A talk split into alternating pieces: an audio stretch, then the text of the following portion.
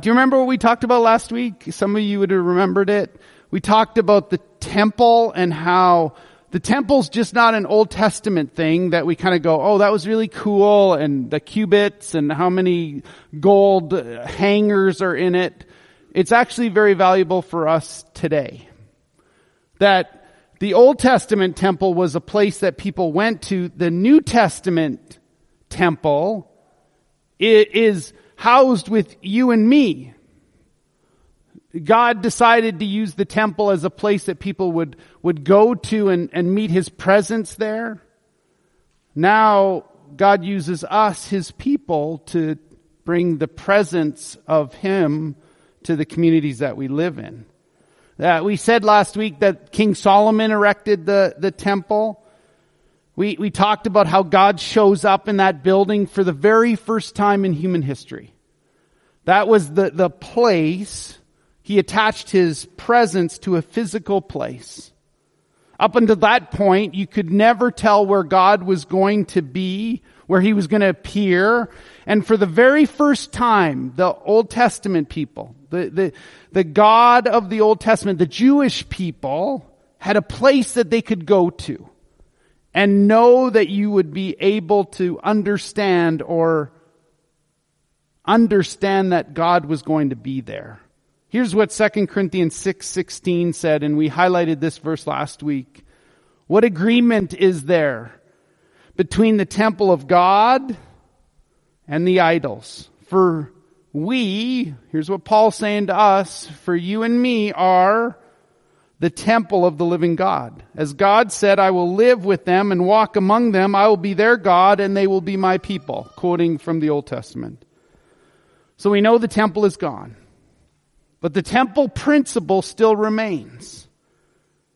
We said these two things, and they're going to come up on the screen. We said the temple of God needs to be visible. King Solomon and David, they didn't build it kind of in a bunker. It wasn't hidden. It, it was something that everybody would look at and go, wow, there, there's the temple. And not only was it visible, we then said that it needed to be a house of prayer. And we challenged ourselves that prayer is going to be what drives us, especially as we walk through the summer and as we prepare for the fall and our ministries here at Daybreak. Prayer has to be the, the key focus. Now, Second Chronicles 7 verse 15 and 16, God said this, and this would have been so uh, exciting for the people. My eyes will be open my ears attentive to the prayers offered in this place, talking about the temple. I have chosen, I've consecrated, I've dedicated this temple so that my name will be there forever. My eyes and my heart will always be there. So remember the burning bush. Remember God appearing like a, a cloud of fire. Suddenly God saying to the Old Testament people, my heart and my eyes and my ears will always be in that place.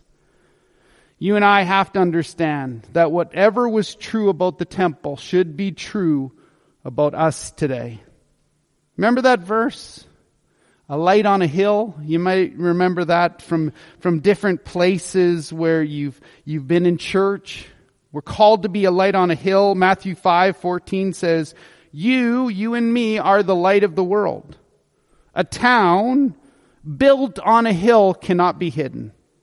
Neither do people light a lamp and put it under a bowl. Instead, they put it on a stand. It gives light to everyone in the house. In the same way, here's the temple principle. Let your light shine before others so they may see your good works and glorify or understand your Father in heaven.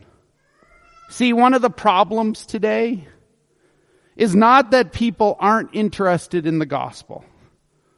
The problem is they're interested in seeing visible temples. So many people have got questions, but they don't know where to go with these questions. And so one of the things that we need to be at daybreak, that we need to be at Renfrew is we need to be places of prayer and we need to be visible. God does not respond to our perfection. At different times, we might wrestle with that where we, we go, okay, I'm not good enough to be a temple. I'm like a temple that has all the scaffolding built up around it and it's going to take time. No, God does not respond to yours or my perfection. God always responds to my prayers. Now, it might not be a yes, it might be a no, it might be, Matt, you need to wait, but God always responds to our prayer. Praise God that we have visible temples, and praise God for temples that are full of prayer. Today we're going to talk about the temple as a holy place. Our temple needs to be this for the world. Well, what does was holy actually mean? Psalm 11 verse 4, David penned these words. The Lord is in his holy temple. The Lord is on his heavenly throne. He observes everyone on earth. He, his eyes examine him. Now, the, the interesting thing is, I, I was saying to Mark today as I walked in, I'm, I'm feeling a little old today, and, and my summers, I spent a lot of it at camp. And so most of my days the last few weeks have had 30,000 or more steps involved in them. Uh, it helps to sleep, but the body is not as, as young as it used to be. I said to Maris earlier this week, I said, I just don't feel like I have the stamina anymore. But the camp that, that I have, I work at is a part of the Church of the Nazarene. So just like we would be a part of the Baptist. This church, this camp is part of the Church of the Nazarene. They're very passionate. Church of the Nazarene are very passionate about the concept of holiness. Now they define holiness. I'm going to read this a couple times. This is where we can suddenly go into, you know, Bible school here. The theology of holiness is a deep and rich doctrine with widespread implications for how we live. There's the holy piece and how we see the world. Okay, so Church of Nazarene goes like this. Holiness is defined as how you and I live, the things we do, our behaviors, and how we see the world. Put most simply, we believe that the power of God is greater than the power of sin. God calls us to be holy and empowers us to be holy in this life. Okay, so holiness is something that we're working toward. Now we don't refer to holiness a ton as Baptists, okay? That's okay. Baptists hold to the truth of scripture as one of our tenets. But I do believe the concept of holiness is so misunderstood in the Christian community. You see, every religion aspires for some level of holiness. That's the common thread. You can't find one religious system one, ideolo- one ideology that doesn't have holiness as its main goal. Okay, so we're called to live a better life. Holiness as in being forgiven. Holiness as being invited by the deity, by the Godhead. Holiness as being clean and being pure. If we study every religion, you will see that they all have one thing in common. There is a ladder somewhere in that system. You try and climb higher on that ladder by doing good things or the right things. You work hard and you hope everything pans out. Every other religion apart from the gospel of Jesus is using the ladder in the same way. Work really hard and you'll become more holy.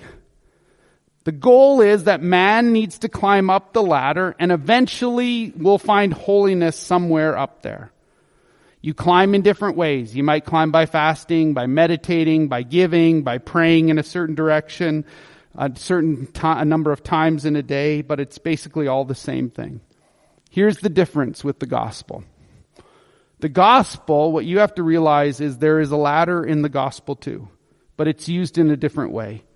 It's not you and I climbing up, it's God climbing down to us. It's God looking at you and me saying, they can never make it. They'll be completely unable to produce holiness through their own good works.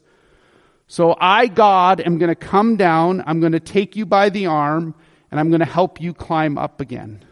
I'm going to sit I'm going, uh, sorry, I'm going to sit you in Christ on the right hand of the Father and you'll be given holiness as a gift and not as a reward for a job well done. Stay with me. Friends, what this means is according to the gospel of Jesus, holiness is not our final destination. It's where we start. It's not where we'll end up one day. It's what you get because of the cross. I love reading this about Jesus' baptism in Mark chapter 1. When Jesus comes out, out of the river Jordan and heaven splits open and the Spirit of God comes down in the form of a dove, there's a voice that says this, this is my beloved son in whom I am well pleased. Church, realize this. It is not saying, because Jesus, you did all these right things. It's not at the end of Jesus' ministry as a reward for him preaching really good messages or healing a lot of sick people or raising a lot of dead people. It's right at the start of his ministry before he preached one single sermon.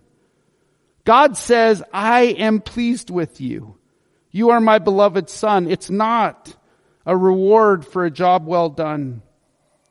It's his point of origin. It's the same thing with you. Holiness is not a reward for a job well done. Holiness as a gift of God in Christ to you from the very first day that you start out your journey with Jesus. Friends, can we be thankful for that concept? Thank you, Jesus. You can ask me, does that mean I don't have to work?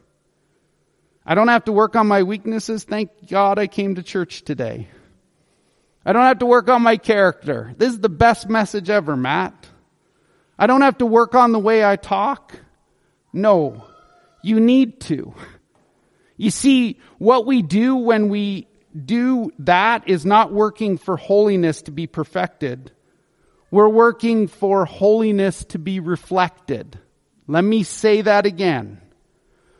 When we actually commit to working out our salvation, working out our holiness, we're not working for our holiness to suddenly be perfected. We're asking our holiness to be reflected to the world. It needs to be shown to the world through our lifestyle, through our priorities, through our words, through what we say and what we don't say, through our attitudes and everything that is about our lifestyle. So friends, today, hear this. Holiness is not about your point of destination. Holiness is where you start. Let me just say one more thing about holiness. Your circumstances, here on earth will never be able to pollute your holiness unless you allow them to or let them to. You can go through really rough times. That doesn't have to pollute your holiness. It's like a boat. The boat does not sink because of the water that is outside of the boat. The boat can sink due to the water that's allowed inside of the boat. You can go through tough times in life, but you can keep your heart pure. You can refuse disappointment and bitterness and hatred and revenge to enter into your heart. When you do that, your holiness is preserved. And there's going to be power inside of your heart for you to overcome whatever comes your way. You can never hold a holy temple back. Whatever the devil decides to throw in your face, God will give you the power to endure it. And as you do, He will pour out your holiness upon you and you will come out stronger on the other side. You need to understand that was true about the temple back then, and it's true about the temple right here and now. Here's a, a thing I want you to understand about today. The temple was always a place of miracles. If we went back a chapter into Second Chronicles chapter 6, it summarized how whoever comes to the temple would have a life changing experience. Time and time and time again, verse and verse, one verse after another, it says, if you're sick and you come to the temple, you'll be healed. If you're broken and you come to the temple, you'll be mended. If you lack peace, peace will be given to you as you come to the temple. Now, daybreak, I want you to hear this really clearly. Is this what we're striving for here? Seriously. Is this what our building is used for? Is this what our neighbors would say about us? The temple was a place of divine exchange, a divine miracle. If that was the temple back then, then that needs to be the temple right here and now. I, I really want to ask you, church, because you know, this is what I found. That when you start walking with God, you start to have a natural expectancy of miracles. Because you and I have a ton of needs.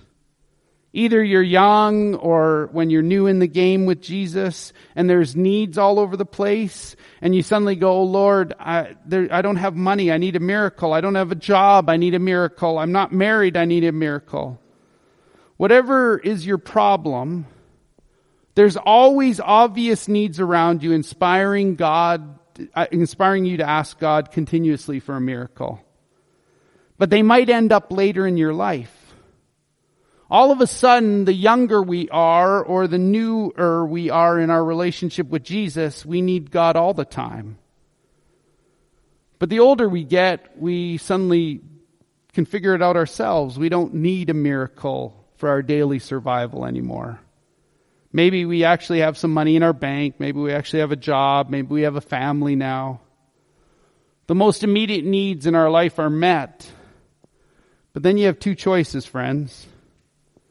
Either you step back when it comes to expecting miracles and you stop asking God for miracles because you can actually get, you can actually get along pretty well by yourself the love from your family is good enough.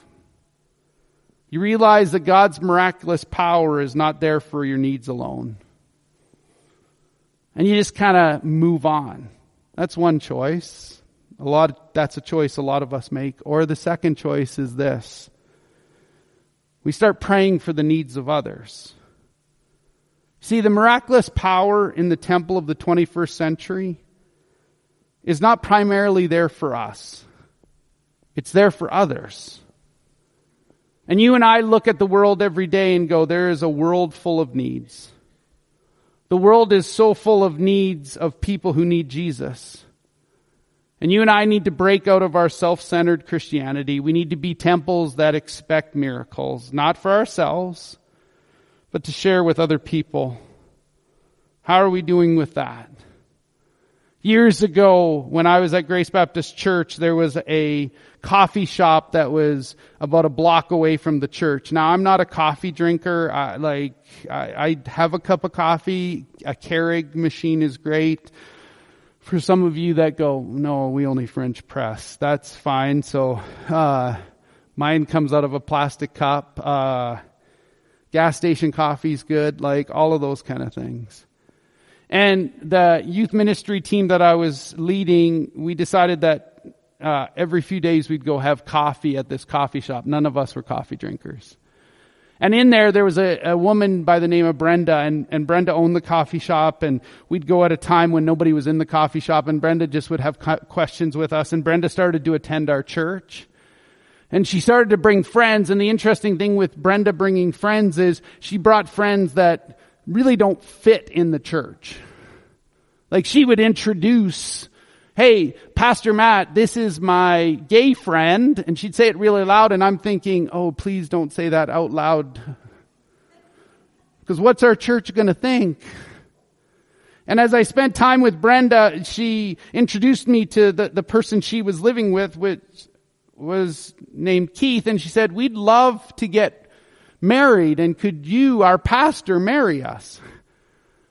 In our backyard and as I got introduced in the backyard, this is my pastor. Now the interesting thing is she's introducing me as her pastor, but she has not accepted Christ as her personal Lord and Savior. She was just starting to understand about Jesus and Brenda moved away to Dallas with her and Keith and she started to attend the church there Heartland Community Church, where if you listen to Christian music on the radio, Phillips, Craig, and Dean, Dan Dean, she attended Dan Dean's church. And all of a sudden, a, a few years went by and, and I got a call from Brenda saying, Matt, you need to come to, you need to come and visit us in Texas. And I was like, sure. Well, why am I coming to visit you? Because I want to get baptized and I want you to be there. See, that's temple. Now, I could have felt ripped off and I joked with Dan Dean going, man, I, like I spent years with Brenda. She just shows up on your doorstep and accepts Jesus. How's that work? But you see, a temple isn't the place anymore. It's not Matt. It's not Michelle. It's not Maris. It's all of us together. And if we at daybreak, whether it's with spins, whether it's with good food box, whether it's with Sunday morning, whether it's with something we create on a Wednesday, whether it's with the urban farm, if we can show people Jesus, then Airdrie will be changed. But remember, holiness is our starting place. It's our job just to reflect it.